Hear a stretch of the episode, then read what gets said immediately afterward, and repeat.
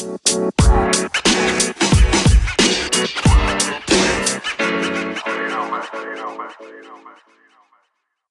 semua, apa kabar? Aduh, lama sekali kita tidak berjumpa. Sebenarnya aku tuh males mau bikin podcast, tapi karena demi kekonsistenan, hah, aku akan membuat podcast. Dan ini udah sebulan ya nggak nge-podcast dan hmm, sepertinya bakalan rada rada belibet dan rada-rada kaku itu nggak apa-apa deh. Harusnya tuh makin makin semakin banyak podcast yang gue buat tuh semakin berkembang gitu. Tapi ternyata ya seperti sebuah skill lainnya gitu. Ketika jarang digunakan jarang dipakai pasti bakalan turun skillnya. Ah, sedih. Kayak skill gambar gue juga. Ya menyedihkan. Saudara ya aku tuh ada nge-podcast kan kemarin. Udah nge ngerekam gitu.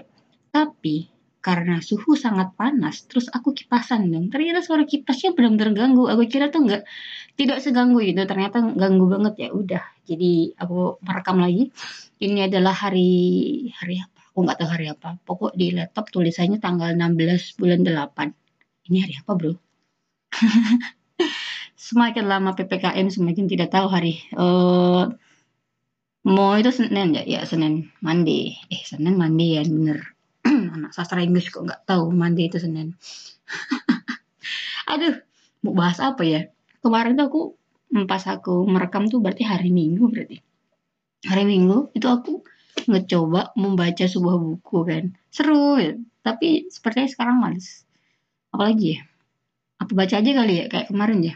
Kayak kemarin. Kalian aja nggak denger ya kayak kemarin gimana deh sayang banget sih saudara pengen banget aku upload. Cuman kalau kalian menggunakan handset mungkin benar-benar bakalan keganggu sih. Karena ya aku kan nge-podcast ini kan cuman laptop terus pakai Audacity nggak pakai handset nggak pakai alat apa-apa udah langsung rekam gitu. Jadi suaranya benar-benar kedengeran. Udah aku saring udah aku edit gitu noisinya dan segala macam tetap masih mengganggu sih suara kipasnya. Karena suhunya benar-benar panas bro.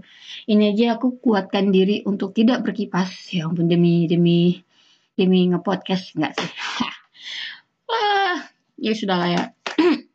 Aku pengen bacain sih. Jadi tuh aku tuh kemarin ada bukan kemarin ayo ampun kebiasaanku nyebut kemarin itu adalah beberapa hari sebelum ini beberapa hari ke belakang sekitar hari Jumat ya kayaknya. Itu aku ada nemuin satu buku bagus banget dan aku suka cara penyampainya aku suka banget. Bentar-bentar, judulnya tuh ini. Aku lupa, ini udah diterjemahin sih. Jadi namanya adalah berani tidak disukai. Uh, ini ini seru sih. Ini seru banget. Sebentar. Sayangnya aku tuh punyanya cuma PDF ntar kalau udah punya duit dan bisa ke Gramedia pengen banget beli buku fisik ya.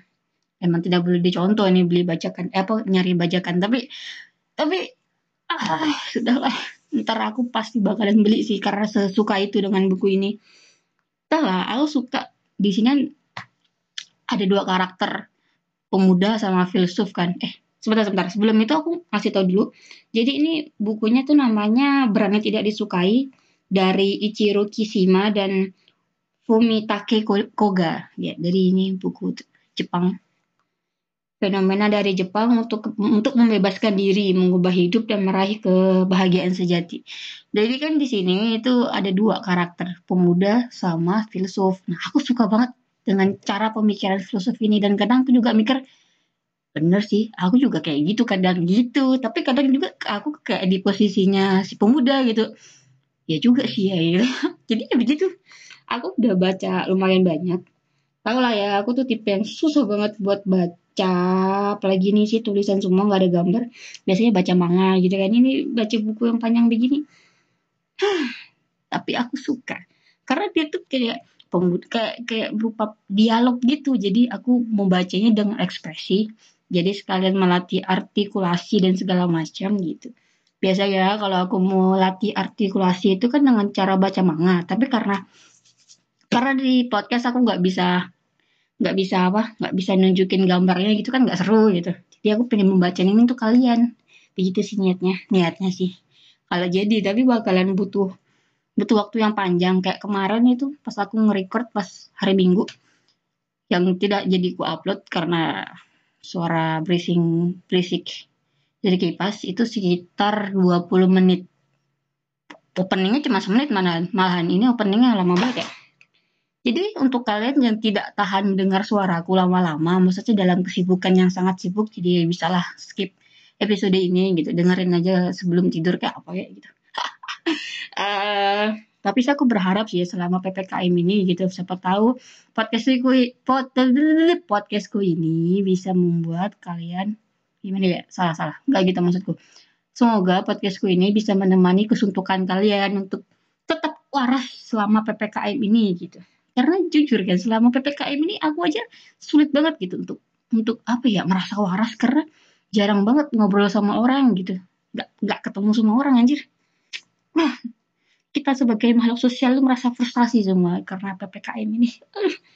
Jadi aku berharap semoga Moren ini bisa menemani hari-hari sumpah kalian ya. Ya, ya, ya, ya, ya. Apalagi ini aku akan membacakan sebuah buku yang mungkin menginspirasi kalian gitu. Jadi aku akan membacakannya dengan dengan apa ya?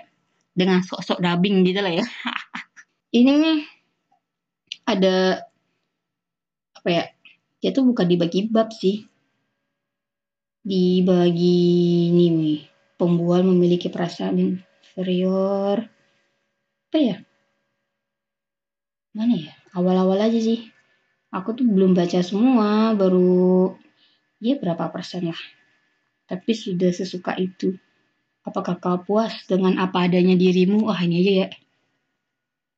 Jadi di sini tuh aku ngerasa sih pemudanya ini benar-benar yang kayak bertanya-tanya gitu. Gimana ya? Gitu deh kalian harus baca. Aku pengen bacain yang pertama-pertama cuman tidak terlalu seru. Seru-seru itu malah yang ke halaman-halaman 52 nih ke bawah ini sih menurutku karena relate banget gitu. Ye ye ye ye. Karena ya cara untuk hidup tanpa dikendalikan masa lalu. Ini bagus ini. Bentar ya. Uh, dari filsuf dulu. Bentar tunggu pesawat lewat.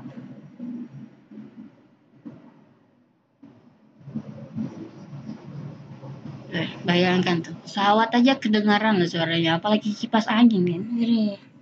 Aku kipas angin baru, makanya sebelum-sebelumnya kan nggak ada tuh kipas suara-suara kipas angin. Tapi sekarang tuh kayak wah, kipas angin ini sudah jatuh cinta. Tidak bisa aku matikan gitu. Tapi demi podcast akan ku matikan. Iya. Yeah.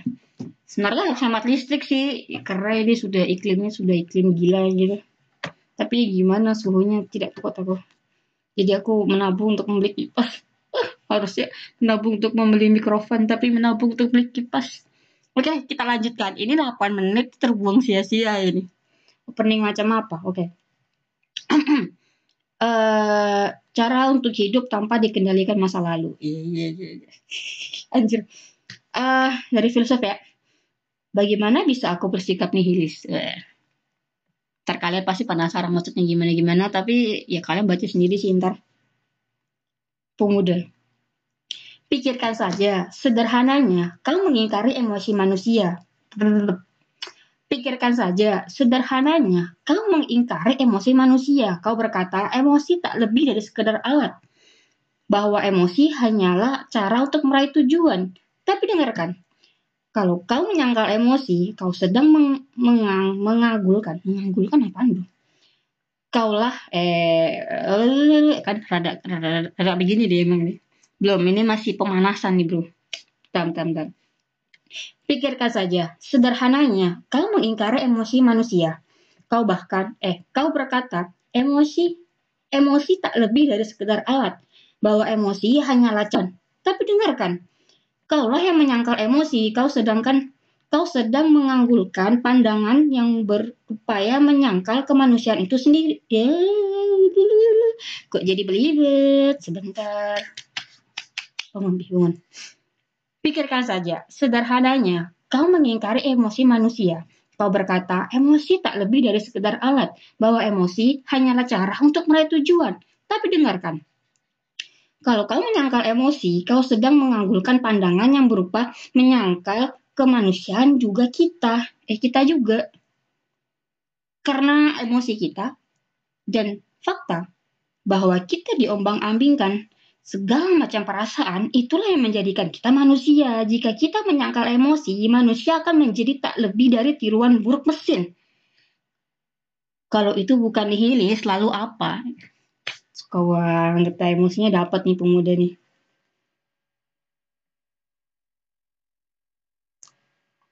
Aku tidak menyangkal bahwa emosi ada. Semua orang memilikinya, itu sudah pasti. Tapi kalau kau hendak memberitahuku bahwa orang adalah makhluk yang tidak bisa menahan emosi, aku akan membantahnya. Teori psikologi Adler adalah bentuk pemikiran filosofi yang sama sekali bertolak belakang dengan nihilisme. Kita tidak dikendalikan dengan kita tidak dikendalikan oleh emosi. Dalam artian ini, meskipun menunjukkan bahwa manusia tidak dikendalikan oleh emosi, teori itu juga menunjukkan bahwa kita tidak dikendalikan oleh masa lalu. Wah, benar kali. Jadi, manusia tidak dikendalikan oleh emosi dan masa lalunya. Oke, misalkan ada seseorang yang ya. Oke, misalkan ada seseorang yang orang tuanya bercerai di masa lalu. Bukankah ini hal yang objektif? Sama seperti air sumur yang selalu bersuhu 18 derajat.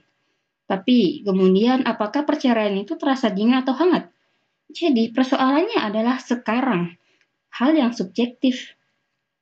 Terlepas dari apa yang mungkin terjadi dulu, makna yang diberikan pada peristiwa itulah untuk menentukan seperti apa masa, masa kini sekarang. Persoalannya bukanlah apa yang terjadi, tapi bagaimana menyingkapinya.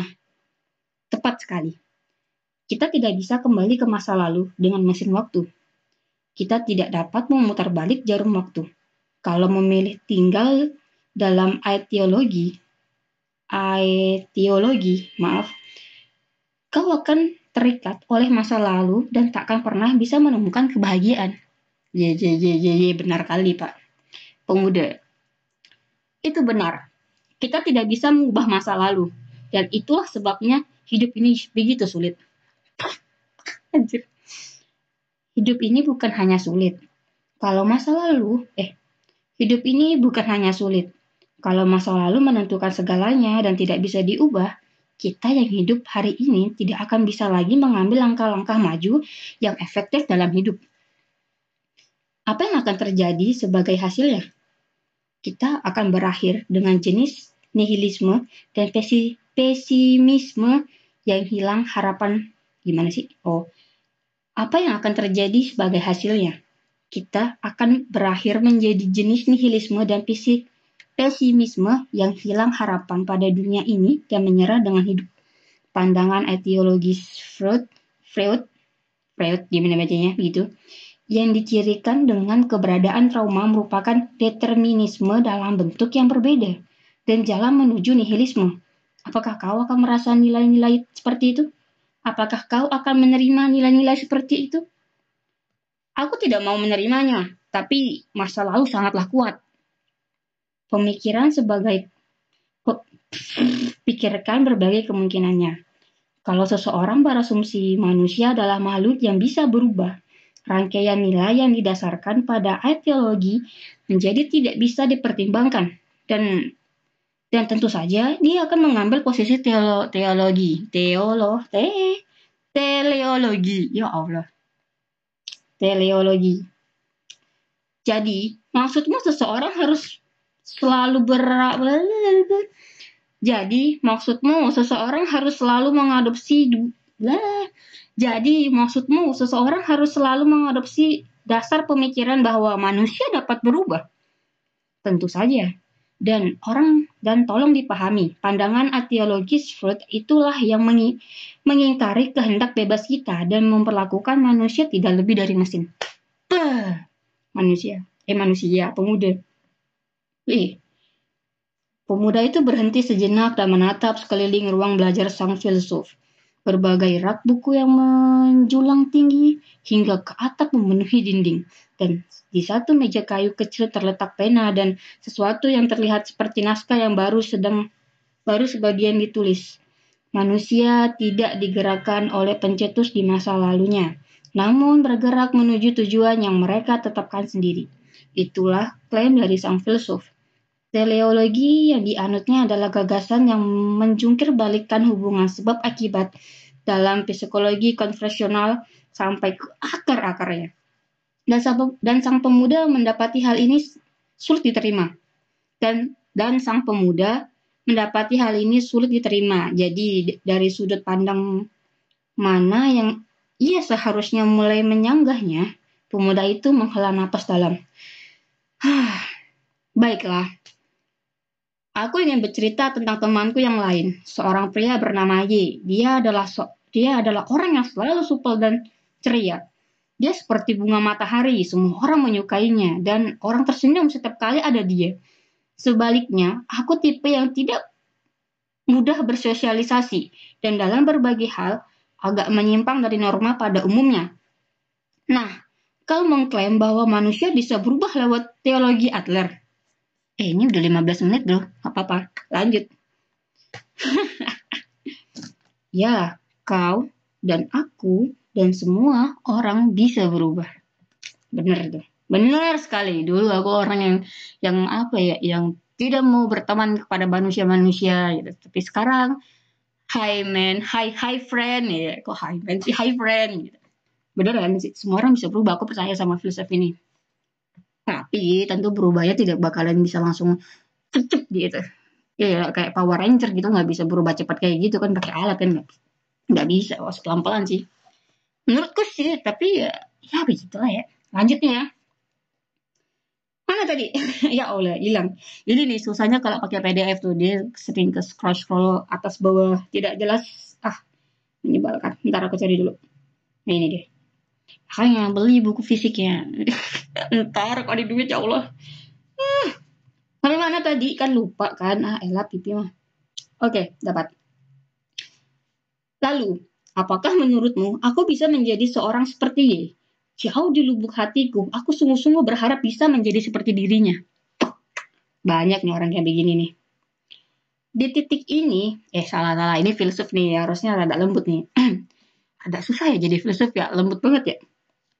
Di titik ini, aku harus berkata bahwa itu sama sekali tidak mungkin. Hahaha, sekarang kau memperlihatkan warna aslimu. Jadi, apakah kau akan mencabut teorimu? Tidak, aku tidak akan mencabutnya. Sayangnya, engkau hampir tidak memiliki pemahaman tentang teori psikologi Adler. Langkah pertama adalah berubah, adalah mengetahui. Langkah pertama untuk berubah adalah mengetahui. Jadi, kau bi jadi, kalau bisa memahami satu hal saja tentang teori psikologi Adler, apa kau bisa menjadi seperti Y? Kenapa kau terburu-buru mencari jawabannya? Kau seharusnya sampai pada jawaban itu dengan usahamu sendiri dan tidak mengandalkan apa yang kau dapatkan dari orang lain. Jawaban orang lain itu jawaban orang lain itu tak lebih dari upaya pencegahan sementara, tidak ada nilainya. Contohlah Socrates, eh, Socrates, Sokrat, Socrates, maaf teman-teman, namanya contohlah Socrates yang tidak meninggalkan satu pun buku yang benar-benar ditulis olehnya sendiri. Dia menghabiskan hari berdebat di depan umum dengan warga Athena, khususnya anak-anak muda dan muridnya Plato, yang menerjemahkan filosofinya ke dalam tulisan untuk generasi mendatang. Adler juga tidak terlalu berminat pada kegiatan sastra, lebih memilih mengadakan dialog personal di kedai-kedai kopi di Wina dan mengadakan kelompok diskusi kecil. Ini jelas bukan jenis intelektual yang hanya duduk di belakang meja. Jadi, Socrates dan Adler sama-sama menyampaikan gagasan lewat dialog. Itu benar.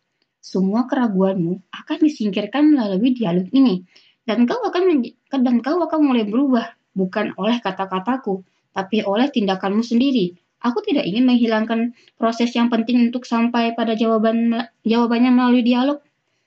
Jadi, apakah kita akan mencoba menghidupkan kembali sejenis dialog yang dilakukan oleh Socrates dan Adler di ruang di ruang di, ru, di, di ruang belajar kecil ini? Apakah ini tidak cukup? Itulah yang ingin ku ketahui. Jadi, ayolah didiskusikan sejauh mungkin. Eh, gimana sih? Itulah yang ingin ku ketahui. Jadi, ayo didiskusikan sejauh mungkin sampai engkau mencabut sampai engkau mencabut teorimu atau aku membungkuk telah di hadapanmu. Gila nih, pemuda. Apakah kau puas dengan apa ada dirimu? Ah, ini sudah 20 menit berlalu, tapi tidak apa-apa. Semakin seru. Aku suka membaca dengan dengan tipe yang seperti ini. Sekalian melatih artikulasiku dan belibet-belibetanku. Kadang tuh gini teman-teman. Gimana ya? Otakku tuh udah nyampe sana, tapi mulutku tuh masih stuck di sini gitu. Itu problem itu. Dan harus sering dilatih itu. Pasti bisa ini ntar. Aku tuh pengen buat jadi ya udahlah jadi superhero nggak dengan aku pengen jadi Batman enggak enggak enggak enggak enggak enggak apa begitu sih ya Allah di selama ppkm humorku makin anjlok maafkan aku maafkan aku. Apakah kau puas dengan apa adanya dirimu? Ini judulnya ya. Ini sudah berapa nggak tahu. Pokoknya ini halaman 28 oke ayo kembali pada pertanyaanmu. Jadi jadi jadi apa tadi? Oke, Ayo kembali pada pertanyaanmu. Jadi, kau ingin menjadi orang yang lebih optimisme seperti optimis aja nggak pakai me, Vivi. Oke, ayo kembali pada pertanyaanmu. Jadi, kau ingin menjadi apa yang lebih optimis? Ngaco banget. Ayo kembali pada, oke, ayo kembali pada pertanyaanmu. Jadi, kau ingin menjadi orang yang lebih optimis seperti ya? Tapi kau baru saja menolaknya dan mengatakan itu sama sekali tidak mungkin. Ya, aku rasa memang begitulah keadaannya. Aku hanya mengatakannya untuk membuatmu mengalami kesulitan. Aku cukup mengenal diriku sendiri. Aku tak akan pernah bisa menjadi orang seperti itu. Kenapa tidak? Sudah jelas, karena kami memiliki kepribadian yang berbeda. Atau aku rasa kau bisa bilang watak yang berbeda. Hmm, Kau misalnya hidup dengan dikelilingi semua buku ini. Kau membaca buku baru dan memperoleh ke kau misalnya hidup dengan dikelilingi semua buku ini. Kau membaca buku baru dan memperoleh pengetahuan baru. Pada dasarnya, kau terus-menerus mengumpulkan pengetahuan. Semakin banyak yang kau baca, semakin meningkat pula pengetahuanmu. Kau menemukan konsep-konsep baru tentang nilai dan bagimu tampaknya hal itu mengubahmu. Begini, Aku benci mengatakannya, tapi tak peduli sebanyak apa pun pengetahuan yang kau peroleh, watak atau kepribadianmu, watak atau kepribadianmu pada dasarnya tidak akan berubah. Kalau fondasimu bengkok, semua yang sudah kau, kau pelajari akan sia-sia. Ya, seluruh pengetahuan yang kau peroleh akan runtuh di, di sekelilingmu. Lalu tahu-tahu kau sudah kembali pada titik awal lagi. Ini juga berlaku untuk gagasan-gagasan Adler. Tidak peduli sebanyak apa fakta yang mungkin bisa kumpulkan tentang dirinya, fakta-fakta ini, fakta-fakta itu tidak akan berpengaruh sedikit pun pada pribadiku. Pengetahuan hanya akan menumpuk sebagai pengetahuan dan cepat atau lambat akan tersingkirkan. Kalau begitu, aku ingin bertanya tentang satu hal. Menurutmu, kenapa kau ingin menjadi seperti Y? Kurasa kau hanya ingin menjadi orang yang berbeda entah itu Y ataupun orang lain. Tapi apa tujuanmu? Kau bicara tentang tujuan lagi. Seperti yang kukatakan tadi, eh salah, seperti yang tadi kukatakan, aku hanya mengaguminya dan kurasa aku akan lebih bahagia kalau bisa menjadi seperti dia. Apa? Eh, belum deh. kau merasa akan lebih bahagia dan menjadi seperti eh kau akan merasa lebih bahagia kalau menjadi seperti dia yang artinya sekarang kok tidak bahagia bukan apa ya, apa? Jeng jeng jeng jeng jeng jeng ya. Terus mukanya di zoom. Kayak gitu deh. Saat eh saat ini. Enggak filsuf nggak ngegas. Pemuda yang ngegas. Saat ini kau tidak bisa saat ini kau tidak bisa merasa benar-benar bahagia. Ini karena kau belum belajar mencintai dirimu sendiri. Dan untuk mencoba mencintai diri sendiri, kau berharap bisa terlahir sebagai pribadi yang berbeda. Kau berharap bisa menjadi seperti Y dan membuang dirimu saat ini. Benar? Iya, kurasa itu benar. Jujur saja, aku benci diriku sendiri. Aku yang sedang bermain-main dengan percakapan tentang filsafat kuno ini dan yang benar-benar tak berdaya untuk tidak melakukannya. Ya, aku benar-benar benci diriku sendiri. Bagaimana dengan engkau? Apakah Gimana sih? Oh, benar. Tidak apa-apa. Seandainya kau menanyai orang-orang tentang siapa yang menyukai dirinya sendiri, kau akan sangat sulit menemukan seseorang yang dengan bangga memusungkan dada dan berkata, "Ya, aku suka diriku sendiri." Bagaimana dengan engkau? Apakah kau menyukai dirimu sendiri? Sekurang-kurangnya, aku tidak merasa ingin menjadi orang lain dan aku menerima diriku apa adanya. Iya, yeah, benar kali. Menerima dirimu apa adanya. Begini, Aku tidak peduli seberapa besar harapanmu untuk menjadi Y. Kau tidak bisa dilahirkan kembali sebagai dirinya. Kau bukan Y. Tidak masalah bagimu untuk menjadi dirimu sendiri. Akan tetapi, aku tidak berkata bahwa menjadi persis seperti dirimu sekarang itu sudah cukup. Kalau kau kalau kau tidak bisa benar-benar merasa bahagia, jelas ada yang tidak beres. Dan dengan keadaanmu saat ini, kau harus kau harus terus melangkah dan tidak berhenti. Itu cara yang keras untuk menggambarkannya, tapi aku mengerti maksudmu. Jelas ini ada yang tidak beres dengan diriku saat ini. Aku harus melangkah, aku harus melangkah maju. Maju, lari, lari, lari. Apa sih kayak lagu Subasa tuh? Yang gitu gak sih? Oh ya Allah, udah, udah, udah. Aku dan imajinasi. Maafkan aku teman-teman. Lanjut. Mengutip dari kata-kata Adler, yang penting bukanlah dengan apa seseorang dilahirkan, namun bagaimana dia mem memanfaatkannya. Kau ingin menjadi seperti Y dan orang lain karena kau berfokus pada salah salah maaf, maaf. Mengutip dari kata mengutip lagi kata-kata Adler yang Adler Adler apa? Adler bacanya ini. Mengutip kata-kata Adler yang penting bukanlah dengan apa seseorang dilahirkan, namun bagaimana dia mem memanfaat meman memanfaatkannya.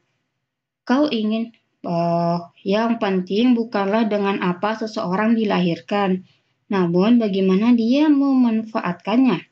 Kau ingin menjadi Y dan atau orang lain karena kau berfokus penuh pada pemikirannya dengan apa kau dilahirkan. Sebaliknya, kau justru harus berfokus pada bagaimana kau bisa memanfaatkannya. Gitu.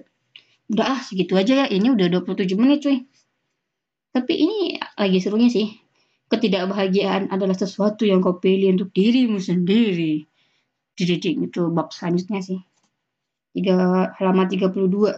Tapi sepertinya cukup aku menspoilerkannya. Buku ini memang benar-benar bagus. Bagus untuk kalian yang seumuran aku 20-an lah yang lagi mencari kebahagiaan dan makna hidup iya iya iya cocok sih beneran sih asli kalian harus baca kalau bisa beli buku fisiknya yang official ya please hargai penulis karena ini benar-benar buku bagus aku bakalan nabung untuk membelinya hmm, semangat Sepertinya cukup sampai sini aja teman-teman. Terima kasih sudah mendengarkan. Aku sudah kepanasan. Aku akan menyalakan kipas. Oh ya Allah. Jadi di akhir dia kan ada suara kipas, maafkan aku. Tidak kuat aku tambah kipas, ya Allah, panas banget. Iklim benar-benar sudah menggila. Uh, apa pun yang terjadi teman-teman di di apa ya di chaosnya kehidupan ini yang semakin chaos carut carut marut istilahnya lah gitu tetap bertahan ya teman-teman semoga kita bisa melewatinya dengan bahagia apa pun caranya semoga kalian bisa menemukan cara kalian karena aku sudah menemukan cara ya gimana ya? Ya gampang sih sebenarnya menemukan kebahagiaan itu. Gampang sih gampang sih kalau aku. Kalau aku sih gampang aja sih. Melihat kipasan begini aja punya kipas baru begini udah bahagia banget. Ya udah ya gitu aja ya. Terima kasih sudah mendengarkan. Bye bye selamat apa ya uh, sampai jumpa sampai bertemu di episode selanjutnya